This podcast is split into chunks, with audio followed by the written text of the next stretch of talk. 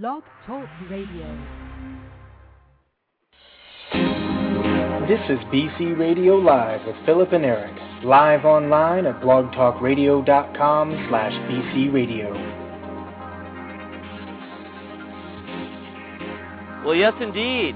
We are live on BC Radio Live. Philip and Lisa are not with us this evening, being summertime and all. They are off doing summertimey things, so we will miss them. And uh, to help assuage how much I miss them, I've asked my dear sweet wife Dawn to participate in the show. So she is here. Are you here, Dawn? Hi. She is here. She is running the uh, switchboard for us, and want to encourage people to call in. We we always kind of forget to to remind people. If you're listening to the show, we we certainly invite questions. Uh, talk to our guests. We got four really cool guests. Uh, we're all over the map as we so often are. We are we are Trey eclectic this evening. The phone the phone in number is six four six five nine five 3195. That's 646 595 3195. And our guests are singer songwriter Holly Long, whose latest work, latest CD, is a, a beautiful Americana folkish pop amalgamation called Leaving Kansas. And we'll be talking with Holly quite shortly. Next, we'll be speaking with Arch Lundberg, Lustberg, excuse me, Lustberg, Arch Lustberg, and he's the author of How to Sell Yourself Using Leadership, Likability, and Luck to Succeed. And man, if we can't all use that, I don't know what we can use. Arch is one of America's leading performance coaches, and obviously he's an author as well.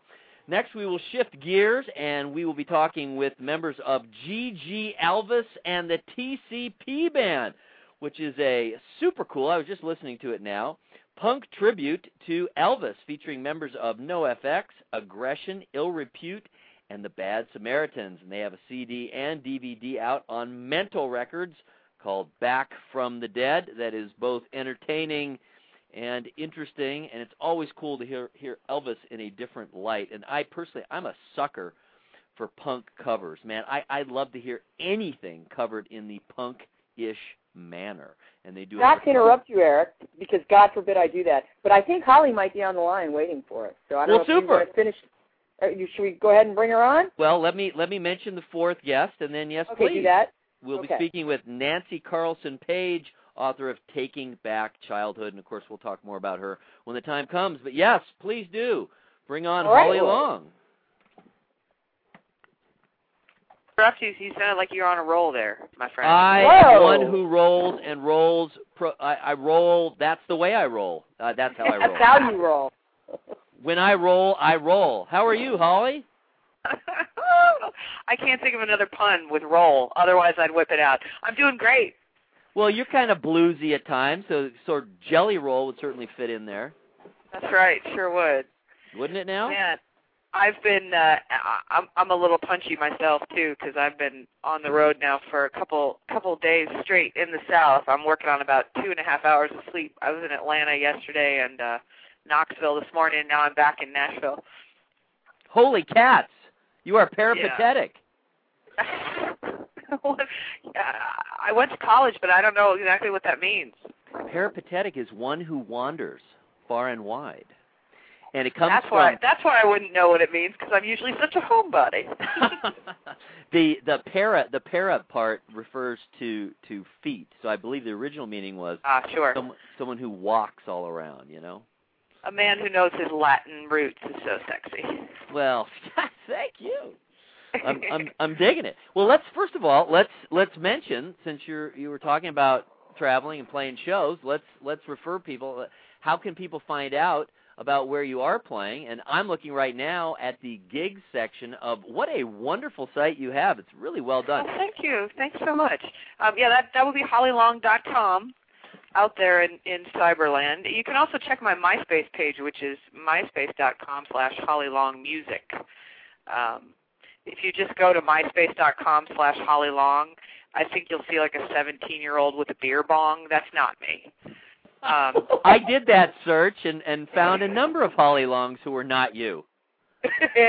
yeah, I've I've done that a couple of times. It's it's uh it's humbling.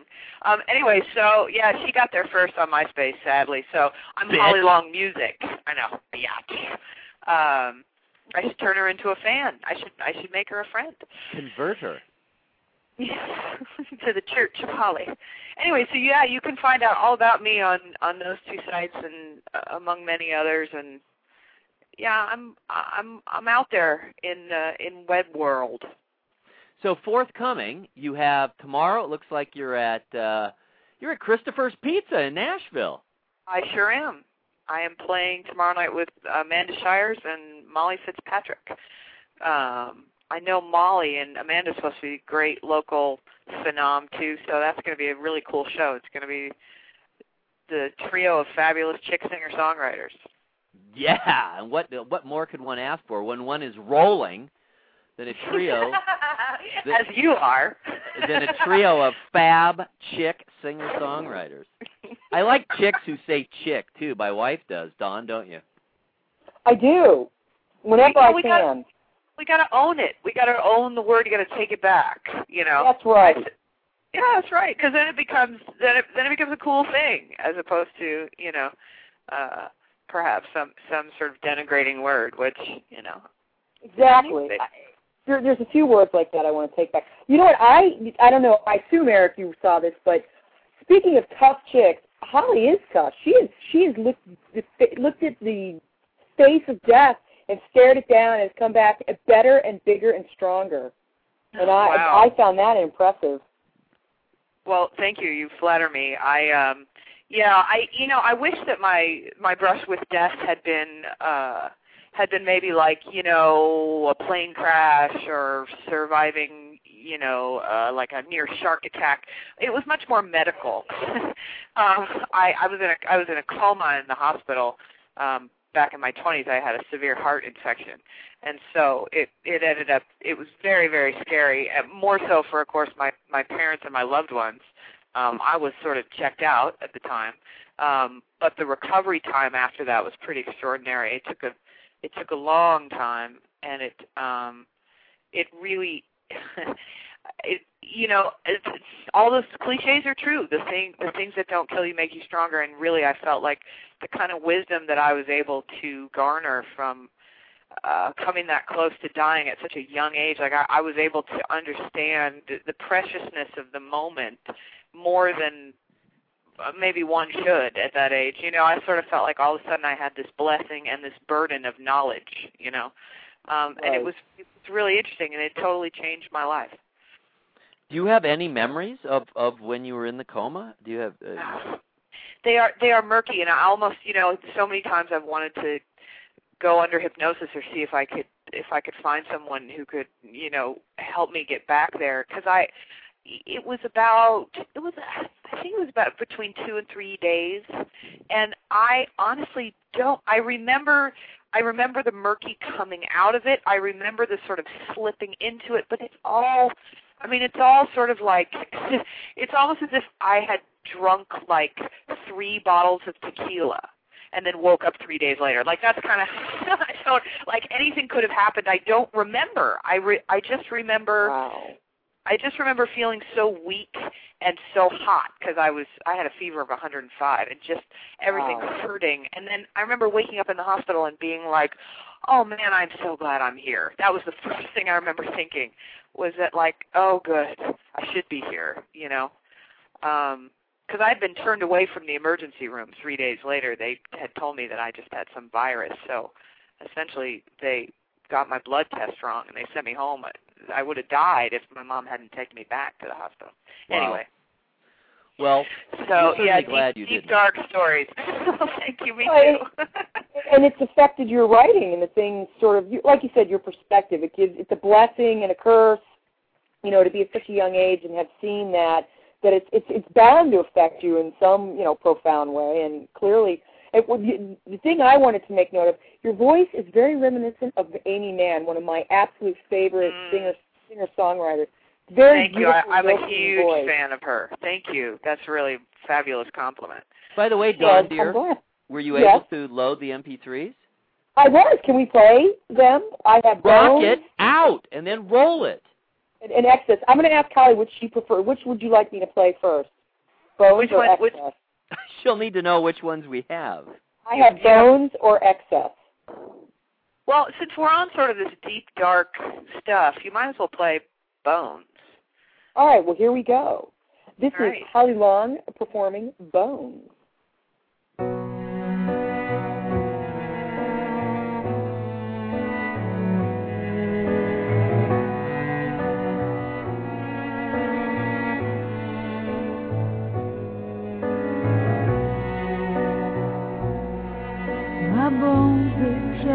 How to grow.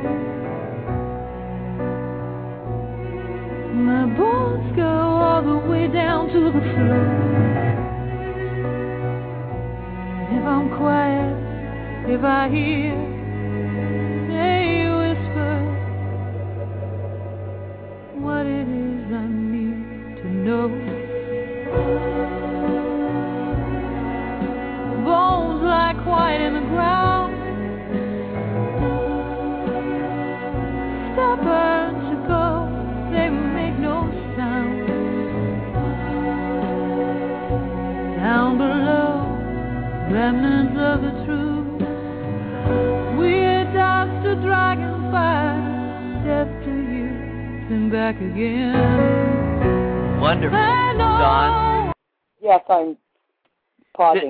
in, the in the interest of time, since we we only have we only have 15 minutes with with Sweet Holly.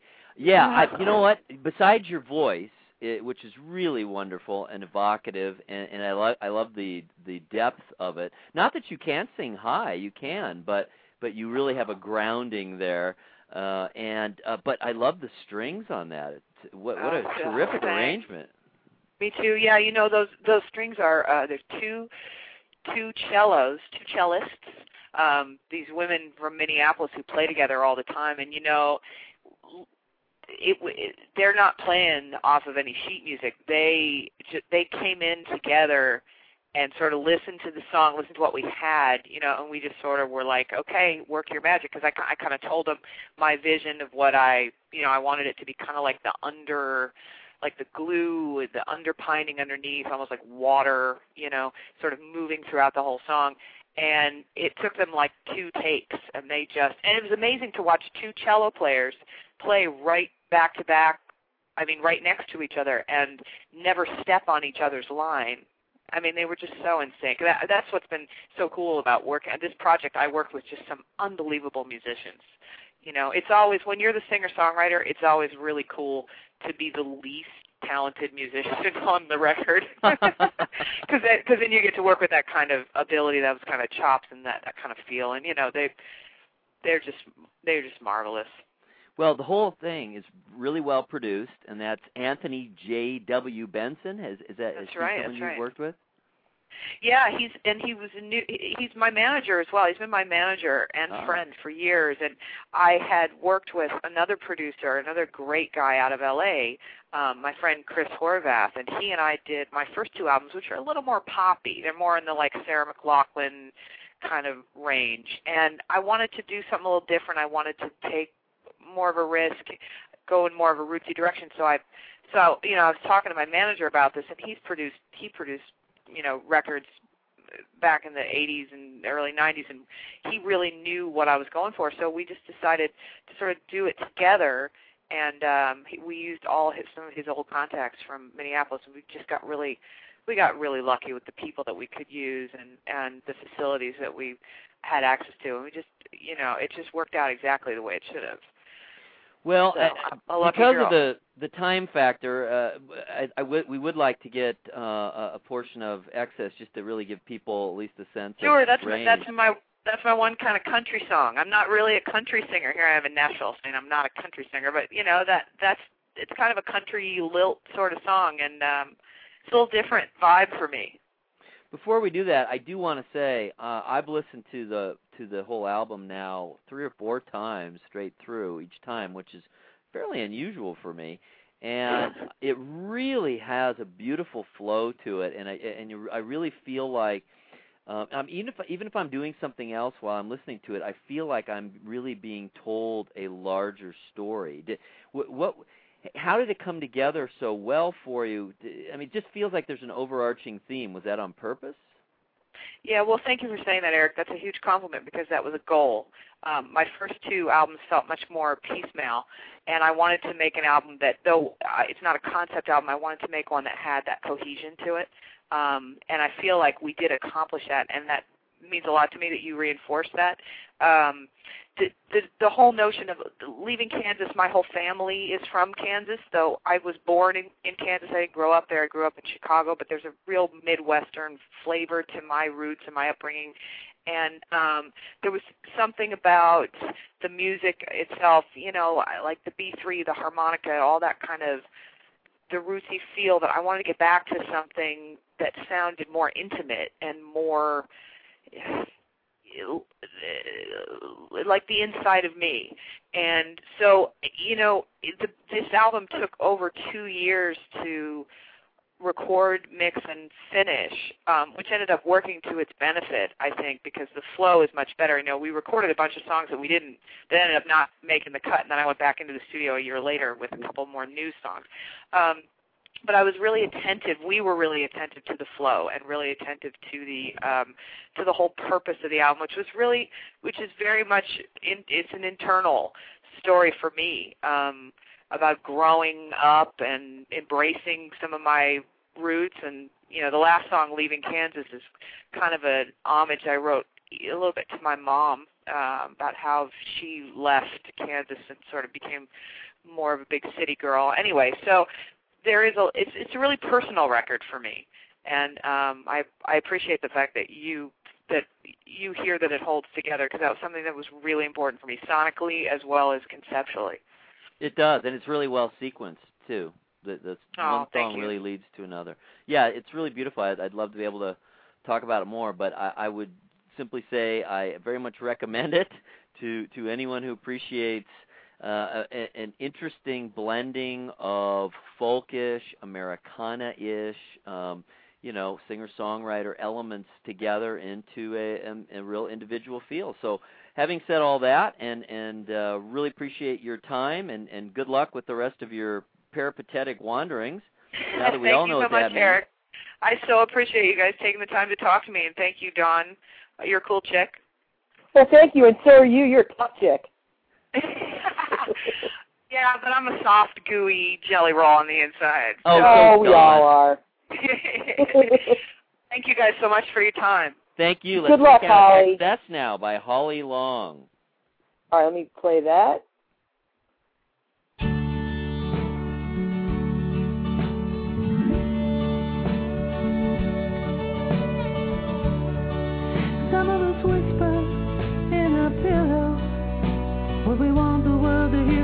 Hear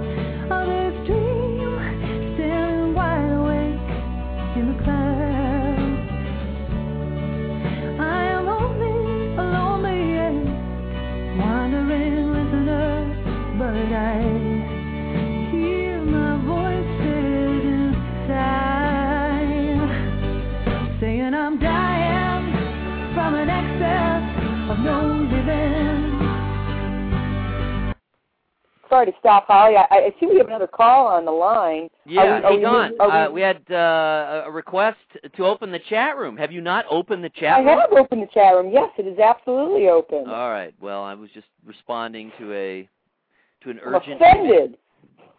All right, I'm going to bring on. Um, does 201 look like a number we should be pulling in? Yes, we should be hearing next from Arch Lustberg. Well, let's see if He's this is. Arch. Hello, are you there? He has been here for several minutes, but I've, I'm not out of my coma. Excellent. Oh my God, thank you. we we were glad we could we are happy we could revive you and we certainly apologize for placing you in a coma in the first place. Not at all, and you didn't. Uh, I'm I'm here and I'm ready to go when you are. Well, we we are ready. Thank you so much for joining us. Uh, why don't you tell us a little bit about uh, uh, the book, How to Sell Yourself Using Leadership, Likability, and Luck to Succeed? I have I've certainly done a fair amount of thumbing through it, and looks like you have excellent advice that we can all use. Uh, maybe summarize it for us a little bit and tell us how, how it uh, how it came to be.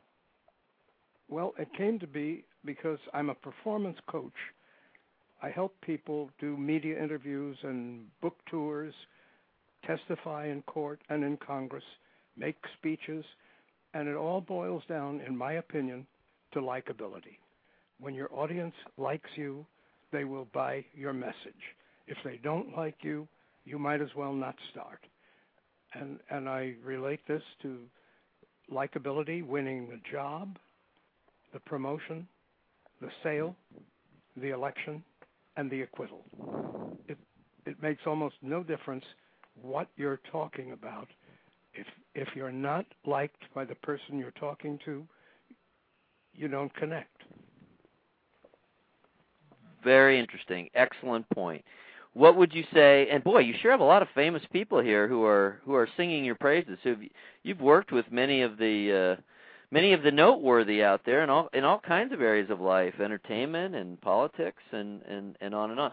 How would how would you summarize then? You know, what is the essence of likability? Is that and is that isn't that somewhat is that somewhat contrived? I mean, is are are we, are we being contrived by approaching this, or is it is it more of an organic thing of of finding the likability within yourself? Well, see, every uh, my it's not really a theory; it's a fact. Everyone is likable. I mean, there's someone who likes the worst human beings in the world. Now, there's there is an artistry to developing your likability. But see, I think what's happening is that we've forgotten how to be ourselves in normal in, in anything but a normal speaking situation. I point out that the people running for public office are trying to show you a leader. They're trying to show you a competent person deserving of your vote, but they're not showing you their real selves. And if, as you watched the 19 or so candidates who ran in the Republican and Democratic primary, every single one of them wanted you to see the commander in chief. None of you let you see himself, or in Hillary's case, herself. The only time, you remember when she broke down in New Hampshire? Sure do. It was a She pivotal changed- moment. It, it was because there was the real human being. See, one of my favorite examples of all time is a man named Bob Dole. Bob Dole said to David Letterman three nights after he lost the election, he said, Now I can go back to being myself. So I don't I, I I don't want people to think that I'm making actors out of them. I'm trying to do just the reverse. I'm trying to make performers out of them because the performer is someone who's trained to show you his best self. And the politicians never never achieve that. In uh, if you don't know who you're going to vote for in November, if you're not sure, I will guarantee you that the person you pull the chain for is either the person you like better or the guy you dislike less. That's what that's what it's going to be about. That's what all our previous elections have been, except for Reagan, who won because he was more likable than his opponent, and Clinton, who turned out to be more likable than his opponent. Had I trained either George Bush or Al Gore, he would have won the 2000 election because he would I wish you had. more- well, well, whoever whoever came out more likable would be the winner, but neither one of them won. It was a draw. What would you have done specifically with Al Gore? I would have I would have brought him to himself. Do you know what his best speech was? His concession speech. It often is, isn't that the case? Of course it is. That's that's when the people speak from the heart. Right. That was Obama's. That's why Obama surged because his first speeches were from the heart, and people said, "My God, what a nice man." Now he's he's lost a lot of that as he's gone along. He's become up, uptight. He's He's reading badly. He's frowning a lot, which uh, I, I talk a lot in the book about the open face, which is the key to likability. And and let, let's do a little exercise. Yes, please. frown please. hard. Frown hard and say good morning to me. Good morning. Okay? I hope you're having as bad a day as I am. That's what I heard. Good morning. Your face sends a signal to your voice. Now wipe off all the expression. Don't move anything but your lips. Say the same two words. Good morning. Good morning. Now, open your eyes. Elevate your eyebrows. Say the same two words quietly. Good morning. Ah ha ha ha. Here's what I heard. Good morning. Good morning. Good morning. See, I, I, the open face is the face we show when we give more eye and elevate the eyebrows. And I want to assure you, no one has ever walked up to a baby's crib and said, Good morning, baby. I have a bottle. I want you to drink it. It's going to nourish you.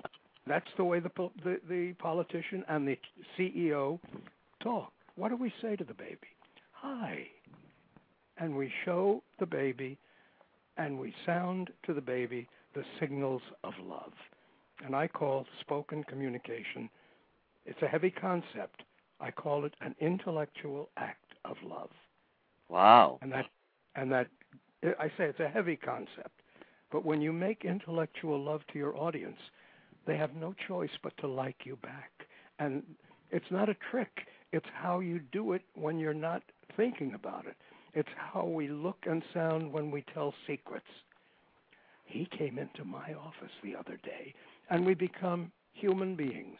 You see, if Bob Dole had had as much fun running for president as he's having selling Viagra, he would have been elected. Yeah, he's been a riot ever since. he he was he was a delightful per- everybody in the senate liked him Right. he was he was funny but he just lost it on the stump because he didn't know how to be bob dole he wanted you to see the majority leader of the united states senate he named his dog leader Huh. bill clinton bill clinton's dog was buddy That's true. now i'm not a mind reader and i'm not a shrink but that speaks volumes to me it does. Clinton Clinton ta- talked to the audience like they were his buddy. Dole talked to them like he was their leader. Very interesting. It really makes sense. stuff. And it's all oh. common sense. So you should talk to people who you want to like you and to, to buy whatever it is you're selling, whatever that may be, uh, an idea, whatever, as though they're your friend, not as though you're the authority. Is that what Of you're course. saying? That, that they're not that's looking. interesting. Your competence is already assured because you're the one they're listening to. So they're not looking for your competence. You don't have to show it. You don't have to display it. You have to show them a real, wonderful, warm, loving human being. See, I thought, I thought if if Hillary had stopped trying. Now, please forgive me. This is this is crude, but it's a it's a fabulous metaphor. If she had tried, if she had stopped trying to grow a set of male genital organs and become Chelsea's mother, we would have loved her instead of qu- qu- questioning her every move. She had a, she had a loyal following, but she had about a 40% negative rating even going in. So she had to do something to win the undecideds, and the only way to win the undecideds would be to be a human being, a warm, caring human being. I would love to have had her say, Chelsea came home from middle school one day and said, Mom, and just that alone would have opened up people's hearts to her because she was opening up herself to the people. And she has done that successfully in some of her writing. You know, I mean, because that that's how she transitioned. I think from being, you know, the president's wife and and all that went with that, and all the baggage inherent in that, to being a, a viable candidate on her own was through her writing and speaking in that interim period. And and you know, she had a lot of success with that. uh, amen. But she wrote herself. She spoke herself Right. in that period, and and she lost it when she became your potential commander in chief. Right. A woman ready from day one. Ready Right. from day one. Oh, every one of them is ready from day one. I mean, they're all as competent as you can hope they could be at this stage of their career. They- They don't. They don't need to prove anything. Could you tell us briefly how how do the elements of competence, likability, and luck come together? when when you're well let me give you a quick demonstration about competence people don't realize this uh, when you uh, uh, like uh, you know grope uh, uh, and obama is uh, uh, doing this uh, now it's harder to like you if you don't appear competent if i don't consider you competent and there are certain things like not good eye contact like sounds that creep in. Uh, you know, uh, uh, well, you, you, you're wondering if I'm uh, uh, going to get to the end of my uh, uh, uh, sentence, and you know the next word before I say it. So how competent can I be in your in your perception? And of course, perception is reality. So competence is terribly important. Luck is. I bring this. I, this is a new chapter in the book the luck chapter. And I mention it because you, by being likable, can help create your own luck. Now, there are certain things you can't prevent a lightning strike from hitting you. And there are all kinds of career lightning strikes where it, it's just, there's no ra- reason for things to happen.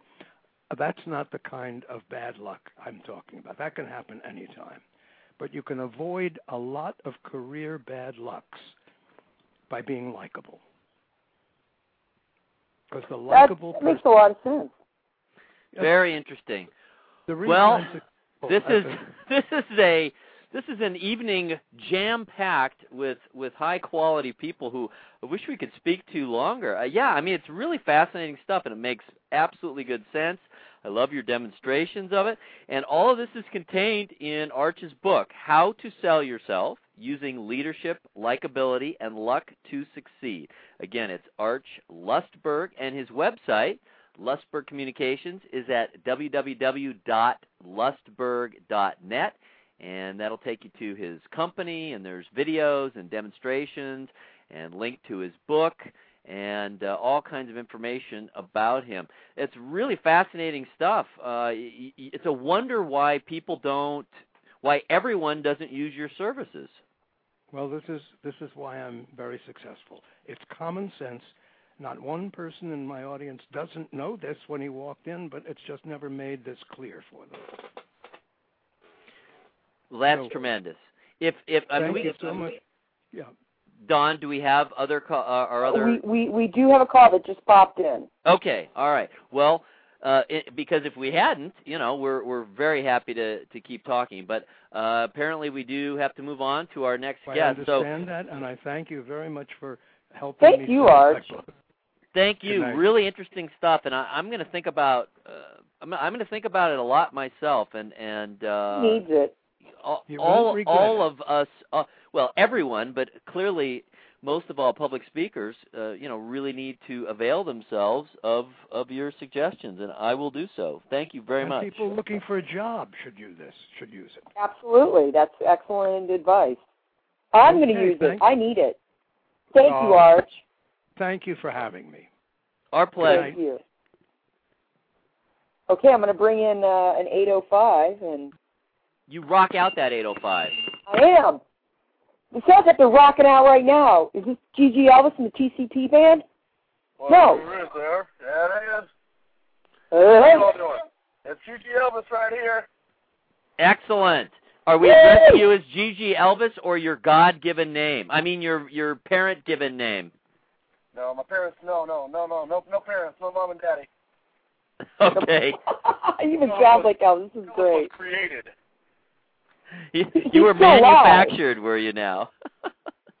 okay, so is, is is this the voice of Elvis on the on the very fine CD which I was just listening to and rocking out hard to? Nice. Uh, yeah, and also uh, Elvis of Nazareth, guitar player. Excellent. Well, those are two vocals and guitar. I mean, if you're talking punk and if you're talking Elvis, I guess that's pretty much the essence of it. A. So are you hey, guys on the, are you guys on the same line or are you on two different lines? We're actually on a speakerphone. Oh, okay. Phone. Speakerphone. You know what? I, I, I- I think we should play one of their songs to give the audience Oh, sort of I a think sense we of what we're because I'll tell you what when I was listening to it, it rocked my socks off. My socks aren't even on yet. It just Oh, rocked them right off. Nice. So so I'm gonna bust one out. You guys just hang on. This is G.G. Elvis and the TCP band with Viva Las Vegas.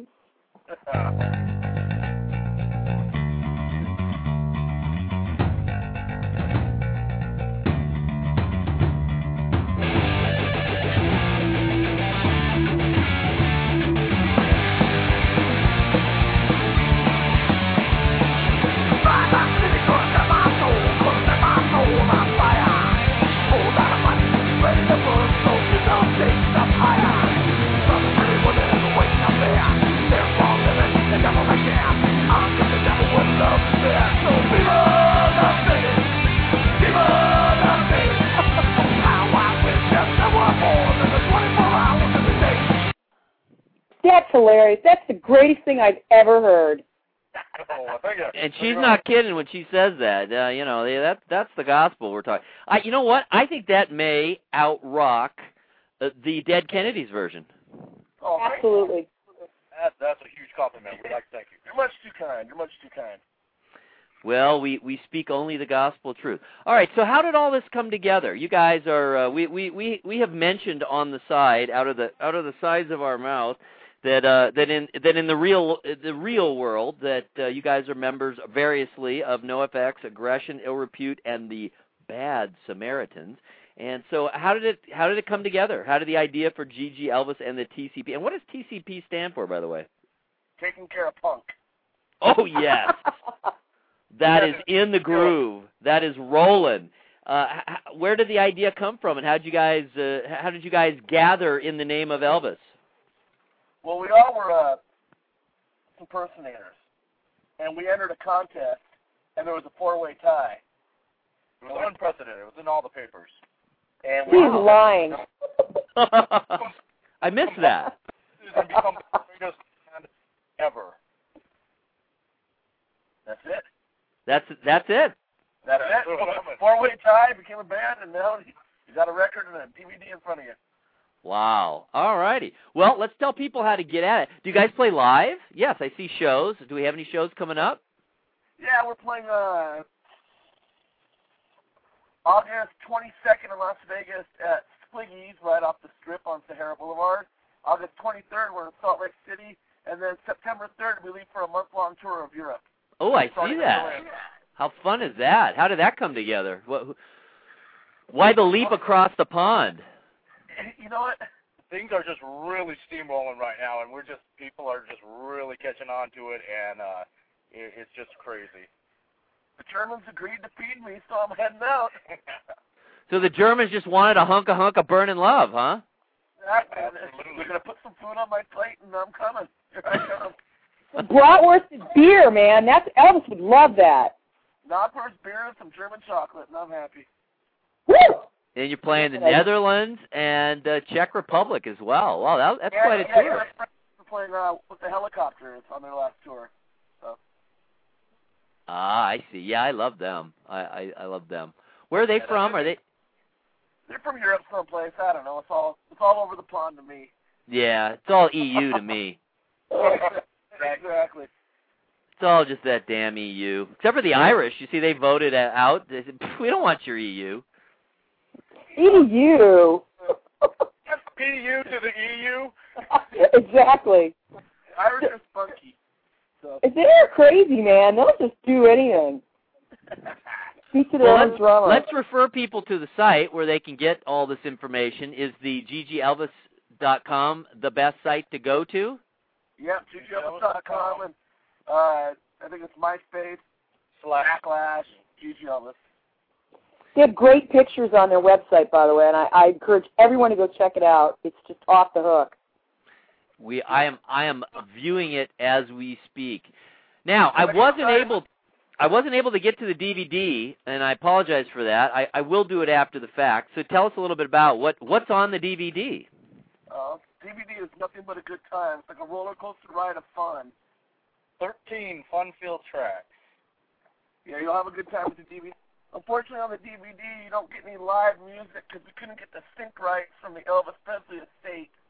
So uh, you'll read about that when you watch the DVD. It'll tell you all about that. well, that sounds Oh, that sounds drama. ironic. yeah, we don't want to we don't want to spoil the surprise, but you watch a, a music video with uh, no music. Wow. let us use songs on the CD, but they wouldn't let us use songs matching up with the video. I don't know. I what. That was just over the line. That was. you know, because because you know, crass is is is so alien to Elvis culture, of course. Oh, completely. we we death threats. From it's all about sophistication. Now, I, part of what's so cool about the songs, uh, you know, for those, and, and I, I think we have another one that we can we can rock out to here. But w- one of the things I loved about it is is the way you work in some classic punk tunes uh, i- into i- into the Elvis ania. How did that come about, and how did you how did you pick the songs to to to mesh? Well, really, um, it's just such a huge part of our life is, of, of those songs, the classic punk songs. It's all we we grew up in that, and Elvis is a huge part of our lives, and it just combined and picking it just kind of. Well, we took the classic ones, things that we knew were classic that everybody loved, and uh, just whatever meshed up good, like peanut butter and banana. Fried peanut butter banana. I love it. I'm I'm hungry. this is the Velvet Elvis. It's dinner time. out Great. here. Now, have you guys been to play some- Graceland? Oh, go ahead. Uh, I I have years ago, not recently, not since uh, uh, Bad Samaritan tour in 1990. so, Wow. Was it an epiphanous moment for you? I was close. We had to look from the outside. hey, so your who you your, are? And then your epiphany came at a distance. it's uh, from peeking over the wall. well, maybe that was somehow. Uh, uh, that seems like uh, that was a precursor to them not letting you sync up the music. Yeah, I, I, it was kind of a weird omen, huh? what, 18 years in advance? exactly. I've been rejected by them all. So uh, maybe we'll go out there for Elvis Week, but I think it's coming up in August. Yeah, you really should. You really should. Now, when when you're playing live, are are you doing just the GG Elvis stuff, or are you bringing in material from your your other lives? No, you just get the GG Elvis stuff. That other stuff you'll have to see some other time. But no, this is all GG Elvis now, baby. Wow, that's a commitment, man. And but you know, we we're taking on some pretty big names. We're putting them on our on our shoulders, so we don't want to mess it up. We don't want to mix it up with stuff that's not worthy. Right, right. So now, when you're when you're live, since you all four, you had a four-way tie uh, to win the Elvis impression contest that was occurring in some place that will not be named. Uh, do you all do you all perform as Elvis in Elvis mode? Yes, various Elvis, uh, very Elvis stages of Elvis. Elvi. yeah, the Elvi. Exactly, we're all El- Elvis. For instance, I, I'm the gospel side of Elvis, Elvis of Nazareth. Wow, I see. I see. He's the the girl crazy rebel Elvis. Which one's the one that died on John Elvis? Which one? The died which on the one of you John is the Elvis. died on the died on the pot Elvis? That's me. That's Gigi. That's Gigi all the way, baby. That's good. I was going to apply for that role if uh, you didn't have it. Should we should we play Blue Suede Shoes before we uh, run out of time, Eric? Heck yeah. Rock it, rock right. it hard, woman. We got. I, I always rock it hard. Blue Suede Shoes by G.G. Elvis and the TCP Band, who are most riotous. Here we go. Oh, yeah.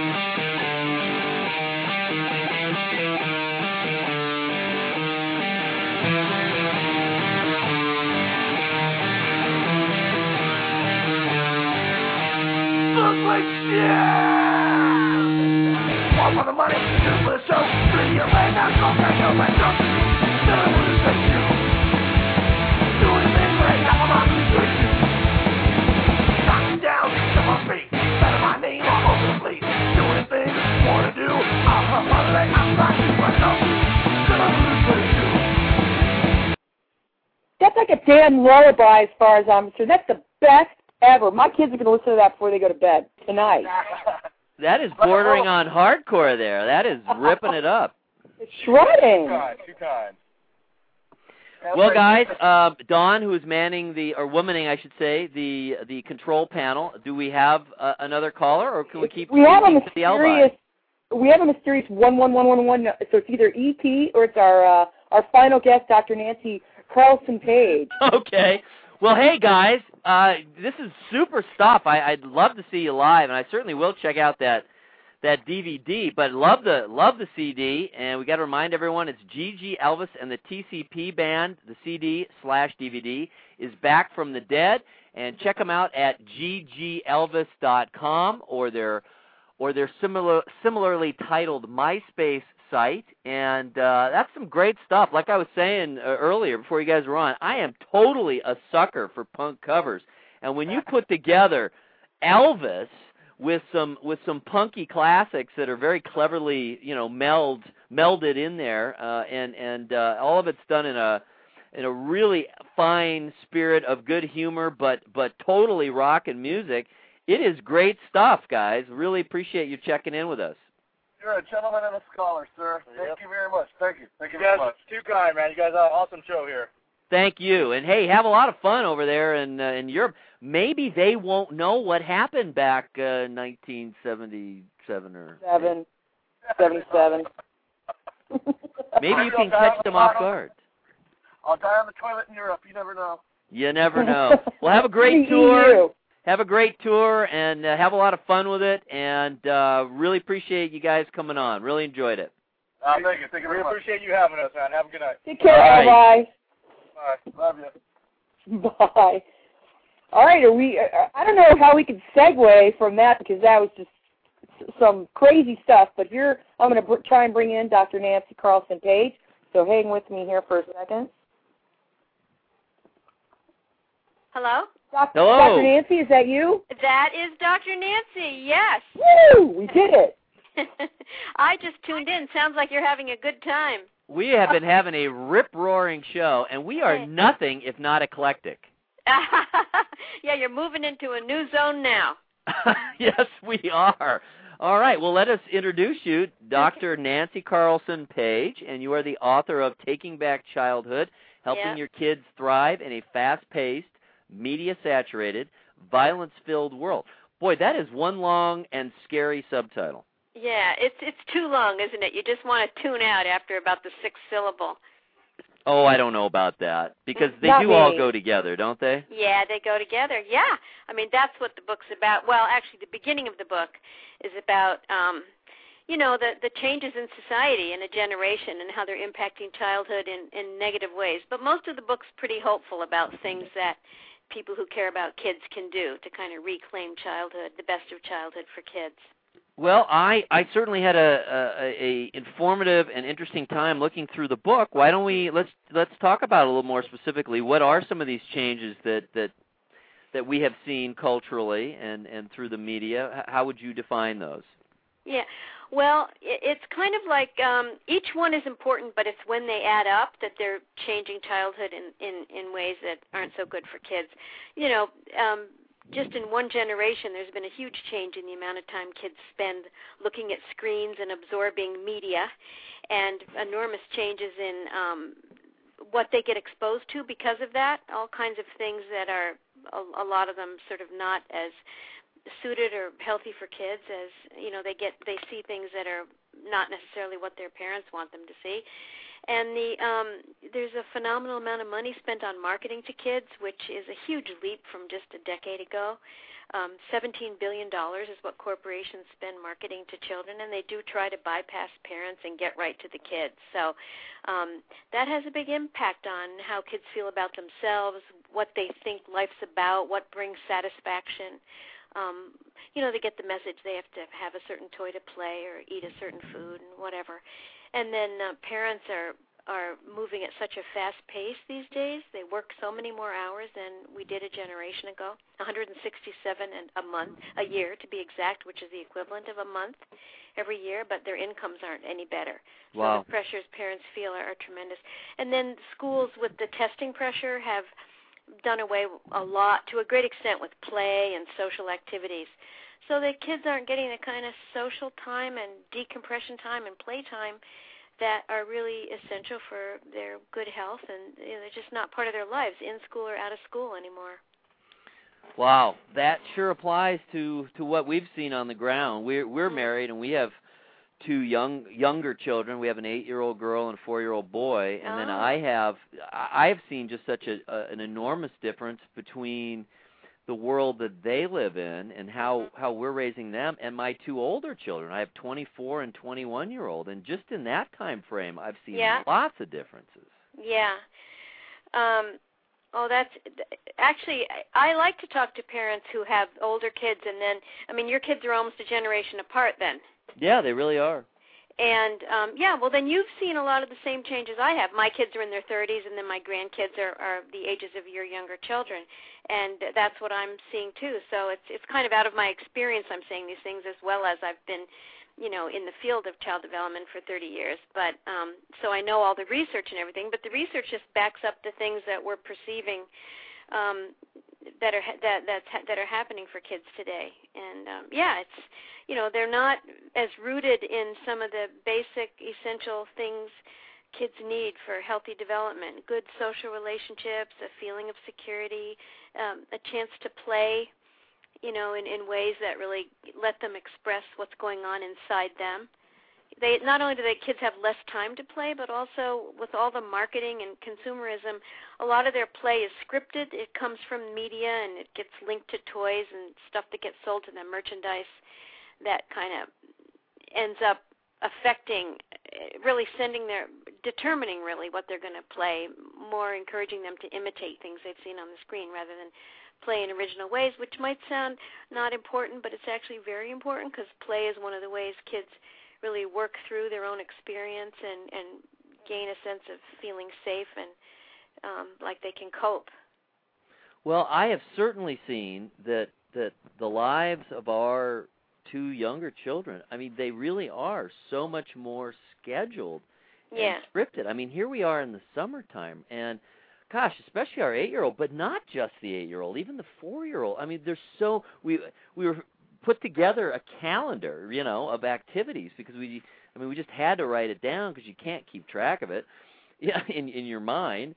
And I mean, it's just an enormous number in the course of a month of things places that she has to be at a certain time to do a very specific thing. It's it's yeah uh, very little is left open ended and and very little is left to chance and i'm just wondering how how, how do we get around that please pray tell us because we're we're a part of it you know we, i mean we're involved with with making these schedules. I mean we're not innocent of it Yeah, you know, I mean that that's common for a great many parents. You know, different kids who have different uh, resources and life experiences are experiencing things in different ways. But there's a, a very large section of more middle class kids who are, whose lives are completely scheduled up. You know, during the school year and in the summer. So what you're describing is really common for probably the majority of children.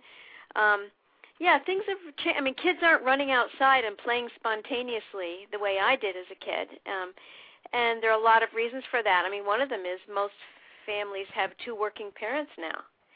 And also a lot of people don't feel as safe as they used to, and so they don't Yeah. want their kids to just run around uh, freely outside because they're afraid of a lot of things, you know. I mean, some of that's really not um rational in that it's promoted by the media a lot kidnapping kidnappings and so forth but they really haven't increased. It's just that they're um they're so evident on the news and stuff that I think it, it ramps up parents' anxiety level. And I think when you're apart from your kids too, you you have more anxiety and you feel like you want to have their lives structured because that feels safer to you. That that's understandable.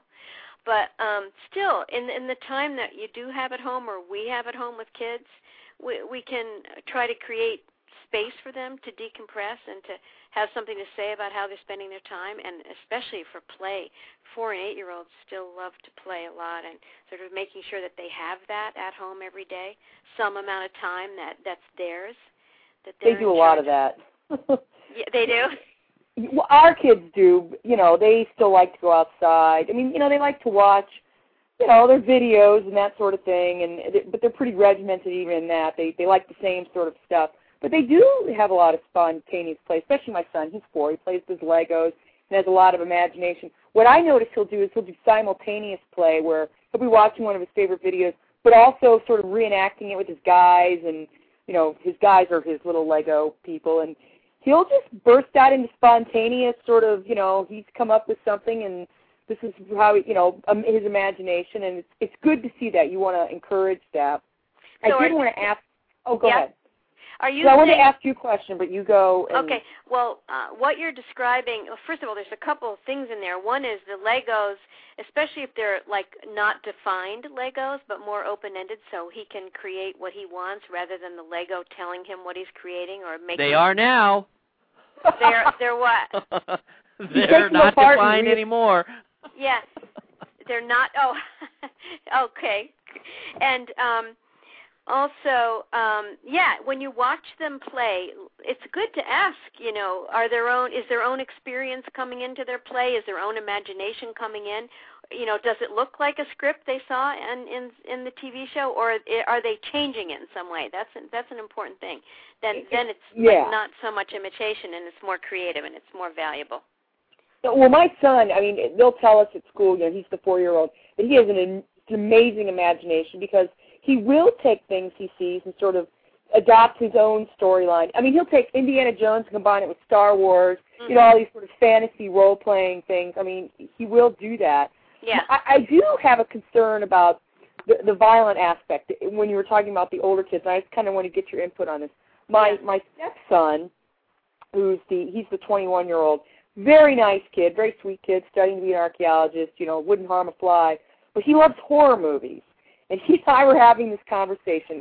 I'm not a big fan of. I like scary movies, but with intrigue, but I don't really like horror movies. Mhm. And he's always sort of like this. So he's describing very much like the four-year-old in his mind.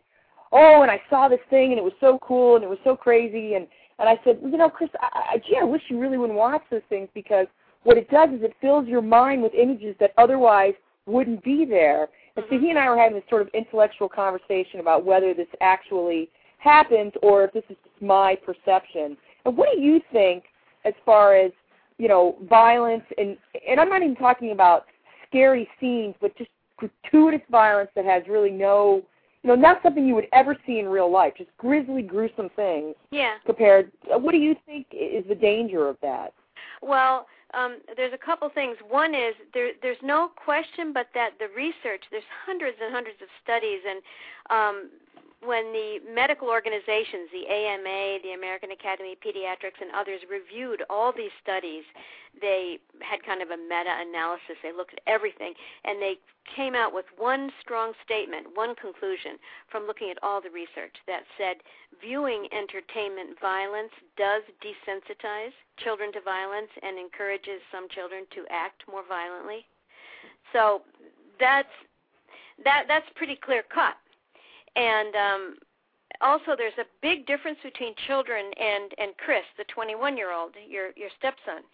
Because Right. it's one thing for adults, it's one thing for us to look at violence, you know, we have a whole different cognitive apparatus in our head. We can kind of make sense of it. We can understand it's in a story, it's in a context. Somebody, some, you know, whacked out genius behind the scenes there made up this character who's biting somebody's neck or whatever.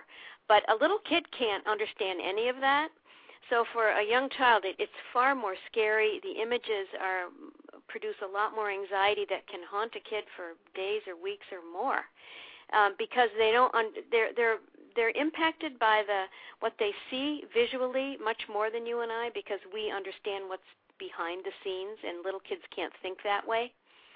So um, they're they're impacted by violence and scary violent and scary images in very different ways. They don't see them like we see them. And one of the problems is because too many people don't understand that they're taking younger kids to violent movies and scary movies and letting them see things on screens that they really shouldn't be seeing and it has a really negative impact and then on top of that we have the problem of you know seeing violence at a young age and it does desensitize. Even those um star wars indiana jones seeing violence like that when you're a little kid it desensitizes you. That is to say you i mean you literally it keeps you from feeling how other people feel when they're hurt because you it's glamorized violence. It looks like fun. You get the idea hey you can play like this and this is a fun thing to do.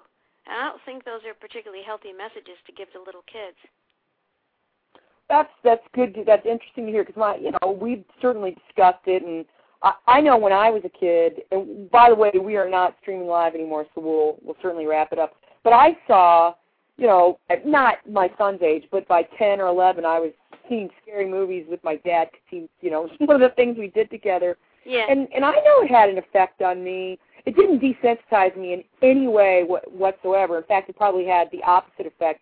But it did leave me with lasting, frightening images that to Yeah. this day cause me, you know, some phobias and that sort of thing. Yeah, well, the scary it, it's a difference between the scary and the violence because a lot of the violent stuff that kids see really glamorizes violence. It makes it look like fun. They don't really see the effects of it or that it's harmful or hurtful.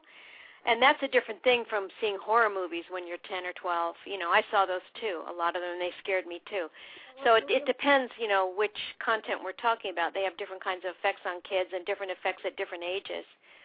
But you know, I'm not for censorship or anything. I'm not like conservative about these things socially, but I just think we have to be really careful when we're exposing children to this stuff that's really meant for for older for teens and adults.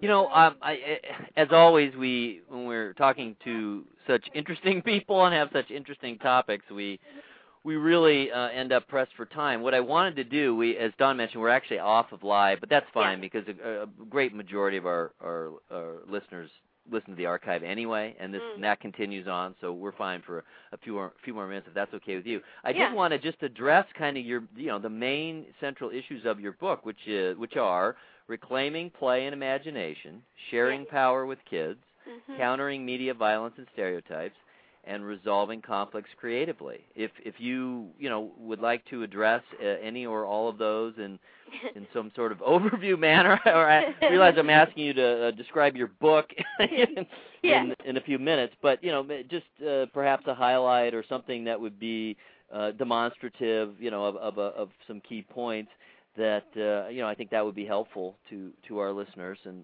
yeah. you know, we do want to convey, uh, you know, what what the book's all about.